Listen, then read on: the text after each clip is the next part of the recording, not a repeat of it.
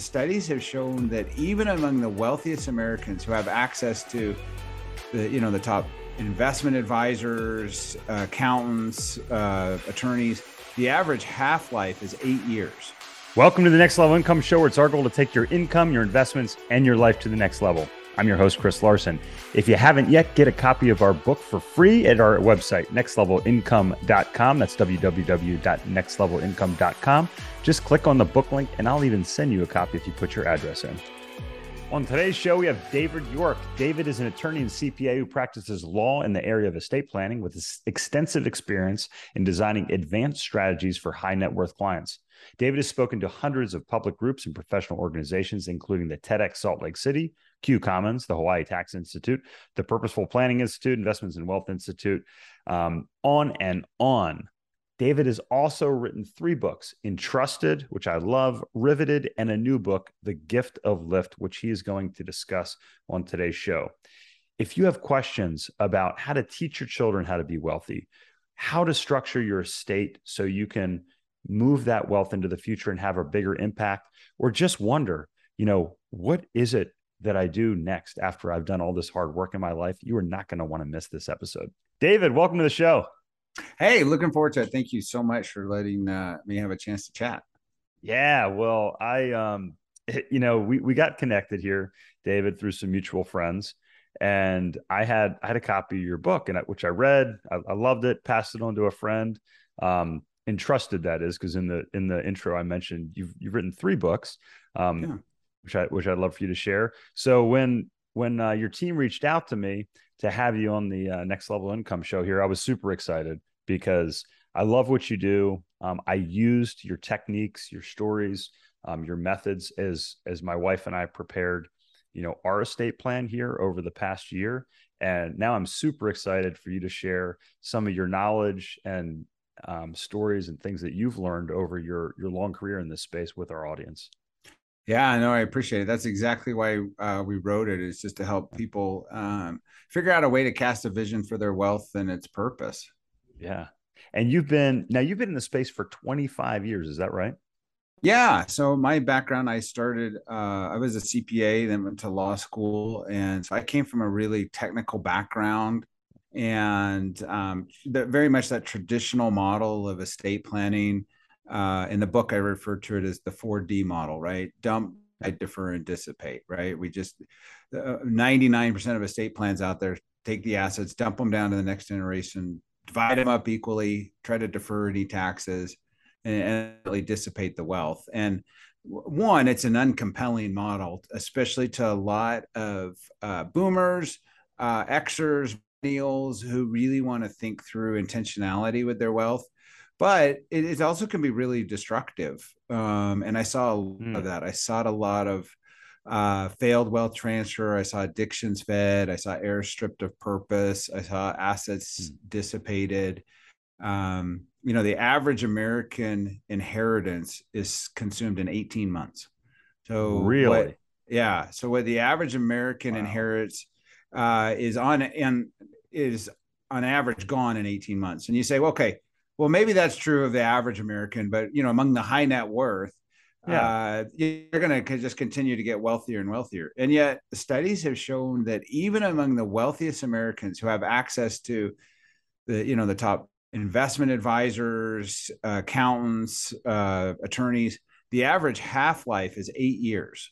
Um, so you are cutting you're cutting the wealth in life in half every eight years. Yeah. So, yeah. yeah. statistically speaking, hmm. someone who inherits $20 million in one generation or 24 years on average has about a million and a half left. Um, wow. And so, um, yeah, it, part of what I realized in going through this is, is that we're, we're trying to create technical solutions to human issues. Um, and we've just had it backwards. Yeah. No, and I think um, look, one of the stories that I love. So I live in Asheville, North Carolina. Yeah, and we have the Biltmore, and I just um, finished writing uh, a financial chapter for a children's book um, with a collaboration with a friend of mine, and in it, I use the Vanderbilt story yeah. uh, to illustrate you know how you you can fail if you don't teach your children the wealth. And you know i noticed you use that in one of your chapters as the example. And um, for those that don't know cornelius vanderbilt was one of the wealthiest individuals and left a fortune of i think it was about 2 billion in today's dollars to his son who then approximately doubled it. And then do you mind kind of taking the story over from there and yeah i mean it's it's really interesting and, and and it's an example of what um you know i say is the fundamental thing i've learned in 25 years of estate planning and that is we value things based on what they cost us and mm. when something doesn't cost us anything we just can't value it like something that comes with cost and the vanderbilt example is one of those is that unfortunately often in inherited wealth we don't have that cost we don't have that pain associated with the accumulation of it. And so we just can't value it. And so um yeah they um there's a story um that on the high anniversary 100 and 150th mm-hmm. anniversary of vanderbilt university the, the vanderbilt descendants came uh in the 1970s and there was not one single millionaire among the group. You know uh, whether that's uh, you know true or not. The reality is that wealth uh, was dissipated and dissipated fairly quickly. In fact, um, Anderson Cooper is a yep. grandchild or great great grandchild, you know, and he talks about having that they basically did not have anything yeah. uh, and then started over. Yeah. So the common th- you mentioned that um, you know there there can be destructive forces at play when you pass it on. Um, I think kind of the converse story to that is is the Rockefellers, right? Which have the Rockefeller rules. Um, and you said um, uh, maybe you could kind of illustrate, you know, what they did right versus what the Vanderbilts did wrong, and how you kind of help teach kind of these same strategies um, to help uh, people avoid making the same mistakes as the Vanderbilts did. Yeah, you know, and that's something that I think is especially can be especially difficult with a lot of high net worth clients um, who, you know, it's the paradox of wealth. How do we earn our wealth? Through hard work, risk, stress, sleepless nights, worry, right? All those things. Mm-hmm. As a result, we we really highly value what we have. But what does wealth help us avoid? Hard work, risk, yeah. stress, mm-hmm. sleepless nights, worry, right? Yeah so if we're not careful, the very thing that we use to create and to value our wealth is what wealth helps us to avoid. And so, um, you know, Malcolm Gladwell talks. I, I, he talks about what I he calls desirable difficulties, right? You yeah, know, those struggles and yeah. yeah, those struggles and trials that we have. And the hard part is you don't want to create artificial pain. You know, you don't want to be the parent who says, "Look, there's a pile of rocks on the west side of the of the of our backyard, move them all to the east, and tomorrow I'll tell you what to do, right? And let's move them back to the west side. Oh uh, man, I've already made a mistake then. I'm yeah. just kidding. I'm just kidding. No, I had my son, I had one son dig the hole and the other fill it up. That's exactly. Right? Yeah, exactly. but I mean, kidding. I think that is yeah. it is interesting because yeah. you know, um, one of the the things again that that parents want to do is they want their kids to avoid some of the level of pain and suffering they right. went through. Uh, yet most of us you know when we look back well while very few of us want to go through pain today we can appreciate the transformation that occurs the pain of yesterday and so mm. you know one of the things i try to strive or tell clients is let's let's focus on providing not necessarily equal distributions equal allocations but let's create equal opportunities let's let's focus on things that allow an engagement and investment on mm-hmm. part of the child so that they can bring that pain and cost and they can bring that value proposition. And then instead of this shotgun approach to wealth transfer, let's create more of a mind shaft. Let's let's create opportunities and then allow successive generations to create their own wealth from the from those opportunities. Um, and and in that regard, and I think that's what Rockefeller's other families, you know, the Rothschilds, there were others. Rothschilds, yep uh, who provided opportunities, um, but but not just to unearned, undirected wealth. Right. Yeah, and I think I, I love that uh, you mentioned Malcolm Gladwell because um, I was having a conversation with um, actually a friend's daughter uh, who was, you know, now she is she's either a PhD candidate or she's she just graduated. So very intelligent individual. And we were talking actually at her sister's graduation from med school. So two very intelligent um, individuals. And we were talking about, you know, life and successes and different things. And she said, well, that's because you're like, you're lucky. You've, you've had, you know, luck. You're raised in great family in this. Well, my father died when I was five. And I remember reading uh, Malcolm Gladwell's work, and he was talking about children whose parents died tended to go on to be more successful. And he listed presidents and CEOs and different things. And it it hit me because this wasn't that long ago. Because all these years, I kind of wondered what kind of pushed me and drove me. Um, and I brought that up to her. I said, "Well, is that is that lucky that I faced that?" And she said, "Well, no, that's that's that's terrible. Like you would want you wouldn't want anybody to face that." And my point to her was, I said, sometimes our hardships are what make us great.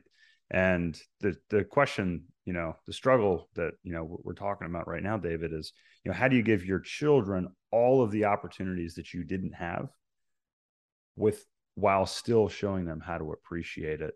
Um, and you know that's what you know. I think I think sports is a great thing for younger children um, because they have to develop that discipline. But what are some of the strategies that you help teach the families that you work with to pass on, you know, these habits these um, the learnings that the the first generation in the family uh, that created the wealth does pass down to the second generation so that they can perpetuate not only the wealth but really the mindset as you mentioned to how to maintain and continue to you know grow the wealth and even more importantly what they do with that.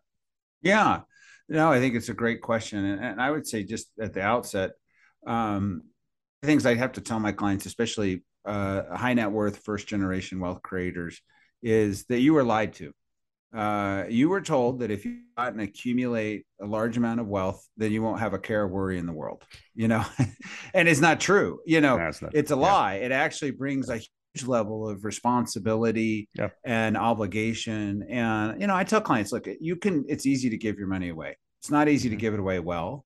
Uh, it's, it's easy to do estate planning and wealth transfer. It's not easy to do it well. And so mm. all of that hard work and effort transfer well is going to take some hard work and effort. So you got to kind of have to realize that. Um, and then the other thing, yeah. ex- absolutely. And then yeah. what I find for a large number of my clients is that they know how to become wealthy. They don't know how to be wealthy. And and being wealthy is different than becoming Ooh. wealthy. You know, and it comes with its write own. That down. Yeah, being it, being wealthy is different than becoming wealthy. Yeah, like and that. and a lot of clients they feel a high level of success becoming wealthy. They feel a lot of unsuccess at being wealthy. They don't know what to do, what's expected of them, how they engage, how they talk to their kids, how they talk to their family, how they live. And it leads to a certain level of paralysis. And then what a lot of them do is they say, Look, I'm failing at being wealthy. So I'm just going to go back and keep money. That I'm good at and that I can do. And then they kind of ignore this issue that they have. And so the number one thing, and this doesn't matter your worth, but I do think it becomes even more important uh, for higher net worth individuals. And that's this your children, um, I think from teenager up, they need to know the answer to three questions. Um, number one, what can I expect because I'm part of this family? Number two, what should I not expect simply because I'm part of this family? And number three, what's expected of me? And. I will tell you this in the vast majority, uh, especially of high net worth families, kids don't know the answers to those three questions. And so they live in this area of ambiguity. And the reason they don't know those is because the parents haven't come up with those. so you just is, have a yeah. Yeah. That's fantastic point. Yeah. Yeah. And so they just live in this area of ambiguity, and our brains aren't actually made for ambiguity. So what happens is the kids are going to make up a story that answers those three questions. Maybe right, maybe wrong. You know, I had a client. It was funny. He told me, he said, you know, uh, my dad told me he didn't have any money, even though he did, and he said, you got to go out and make it in life. I'm not going to leave you anything.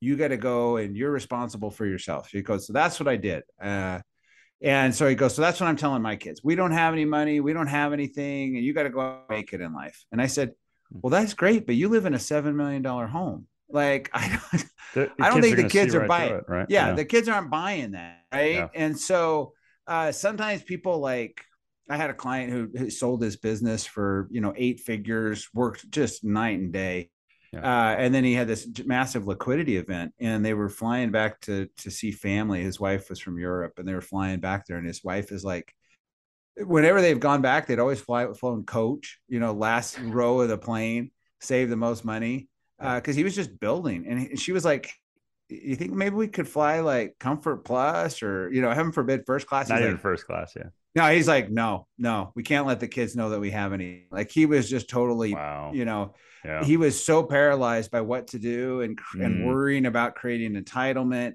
that he yeah. was trying to pretend to be wealthy wow. um what and a so, conflict right yeah exactly it that's got to be a tremendous internal conflict exactly and so i think going through the process uh, with your spouse or you know if you're single mm-hmm. being able to answer those three questions for your kids yeah. is one of the best you can do and actually it's a really empowering message um, because especially when you get to here's what here's what you can expect if you go to school going to help you with with with school if you save up uh, some money we'll we'll match some to help you buy a house if if you go work two years in an industry uh, and you save up money and you want to you want to start a business, we'll help you with that if you've got a good plan. But here's what we won't do: we're not going to go bail you out uh, if you run up a bunch of debt. We're not going to. Um, there's going to be a limit on how long you can go to school. We're not going to have a Tom. We're not going to have a Tommy Boy situation, right? Uh, if uh, yeah, exactly, it is a great movie. Uh, they're called doctors, right? Uh, so um, you know we. Um, I, I think it actually allows kids to get out of that paralysis and parents, and then it creates a framework to have that. So that's the number one thing I tell clients. If, if you can't answer those three questions, then really anything else we do from a planning perspective, uh, you know, we're, we're, we're dealing with, with serious issues. Yeah. No, I think that's fantastic. What, and you mentioned, I think you said kind of starting it as teenagers, and this is this is something that I, I often ask and I, I, discuss it with friends um, because my I have I've I've a particularly inquisitive younger son, and I love it because he he says things like he's always he's like, hey, how much, Dad? How much did that house cost? I'll see a house for sale. How much is that house? And I'm like, well, he can look it up on the internet. And like you said, David, you know, if he asked me, hey, Dad, how much was your car? I'm like, well, he he now can go and Google it, right? So yeah. I yeah. told my wife, I'm like, I'm not going to hide that from them. He yeah. does ask things like, how much money do you make? How much money are we worth? Um, like what your net worth is. And he'll actually try to triangulate it too, being 10. Yeah. So yeah. He, he does. And I'm like, well, I'm not going to tell you that. So I guess um, two part, you know, two parts to that question. I guess what is the right age to start having these, and I mean more meaningful conversations like you're mentioning, not like, hey, this is a bank account type thing. And then what is the right amount of information to start with it you know for for um let's well let's just use my soon to be 13 year old son. Like what's what's a good strategy at that age? Yeah and i think that is there's a difference between honesty and transparency you know and i think some some clients feel like well if i'm going to be honest and i have to be fully transparent and not, you know do i get the whole balance sheet out for the kids? No it, that's not about what you're worth. It's about mm-hmm. how did you earn what you have? Um, and what would it take for your child to do that same thing? And um, again, at the end of the day, it's about a, a, a value proposition. That's one of the really big benefits of cost is it lets us measure out our own value on something. Yeah. And um, so, I, you know, that said, I am a huge fan of in age appropriate ways, really helping to uh, prepare kids uh, for wealth uh, as opposed to just preparing wealth for kids. You know, I think yeah.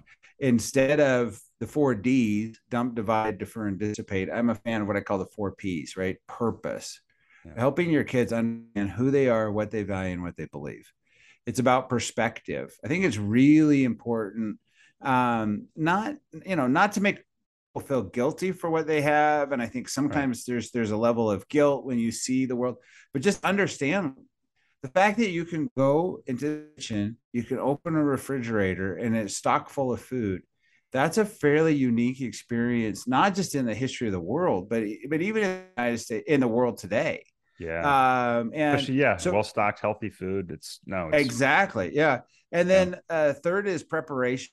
You know, I think we need to prepare kids. And then the mm-hmm. fourth is participation. You know, um, I, hmm. I have a lot of clients who they're, they're worth eight, nine figures, and their kids are working 10 hour an, a ten dollar an hour jobs at the mall because they're learning uh, responsibility, accountability. Mm-hmm. And what parents say, look, is we'll help you go to school. We're not paying pizza and soda pop money, and you can make those decisions and earn that. And so, again, that's age appropriate. But I think it's about you know honesty and when your kid asks questions, and I think curiosity is great.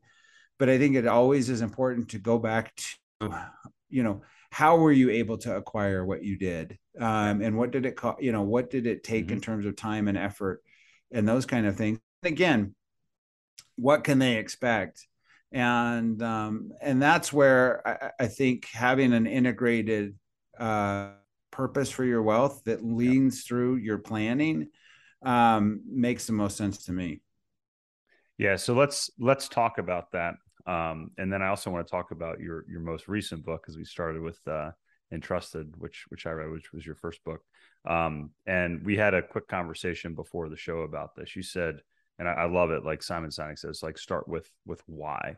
Um, can you talk a little bit about that philosophy and how that you know kind of undergirds um, you know this whole planning process? Yeah, you know, unfortunately, I think so much about uh, um, estate planning when you when you think about estate planning and it's even true with financial planning or other things is we think about what is estate planning or how do we do that?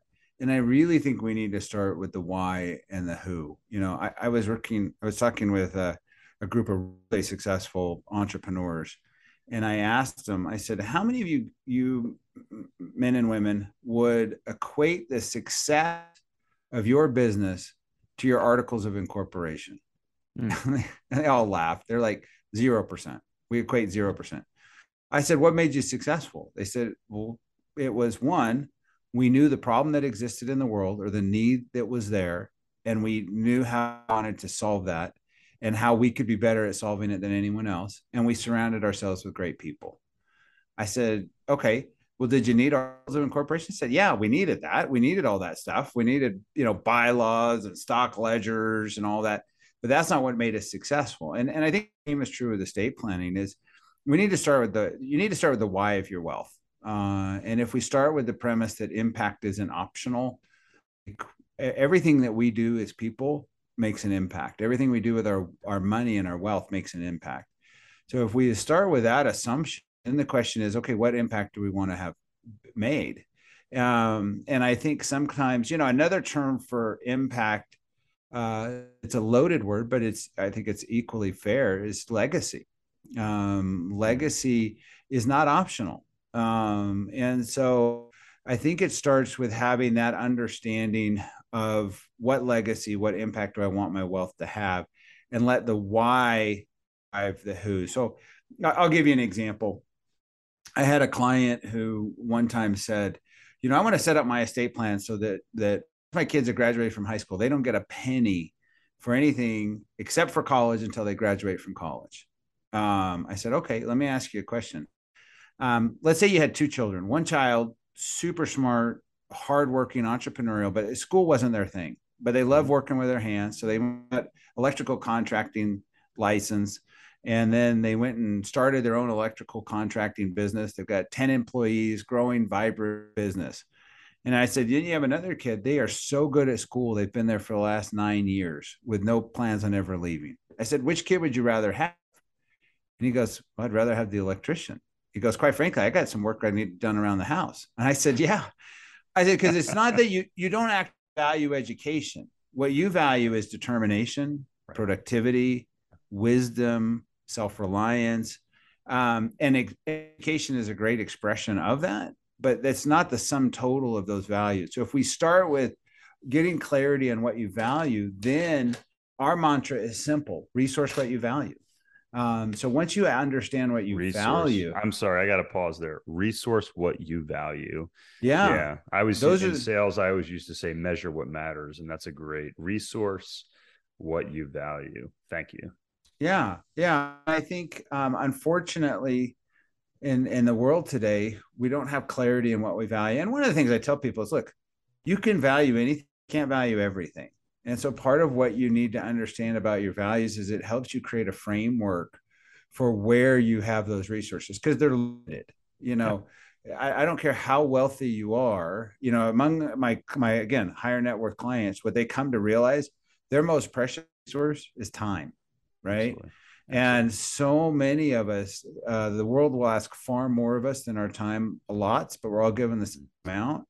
And so once you understand that value proposition and you can articulate that, then you let that drive what you where you uh, engage your resources, your time, your talent, your treasure, right? The three T's.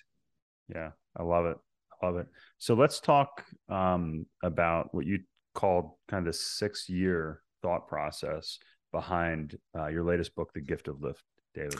Yeah, so it was born out just an um, amazing experience. So I, I, had the I have the pleasure of working with um, Gail Miller, uh, owner of the Utah Jazz, and oh um, yeah.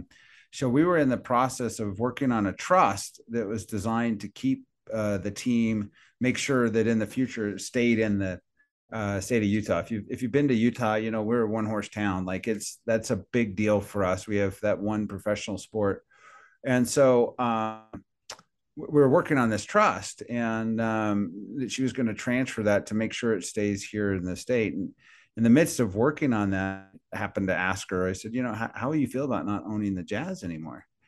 And she said, "Well, I don't own the Jazz." And now you realize this is one of the smartest uh, people I know. She's incredible. I mean, it, her ability in business and philanthropy, she is very sharp, you know. But at the same time, you know, the estate planner in me kicks in, and I said, "Well, no, actually, you do own the Jazz." And I'll never forget she, what she was doing. She put down the trust and she looked at me and she said, "No, I'm a steward of the Jazz." Mm. Um, and in that mm. moment, I saw something that transcended ownership. I think, you know, in the Western world, especially in, you know, in capitalist mar- model, we tend to think of ownership as the pinnacle. And yet here was someone who had transcended even the ownership of the asset. And, you know, the, the unfortunate reality is most of the things we own turn own us. Um, and especially if we're not careful. And um, so what I you know, it sent me on this long journey of trying to figure out, okay, what is a steward and how do you have that mindset? And what I came to realize is that a steward is someone who's fully invested in something bigger than themselves. So they have these twin poles of investment and transcendence. They are all in, but it's not about themselves. It's about something bigger. Yeah. And so that's what the gift of lift is, is it's really just an exploration of this concept of stewardship.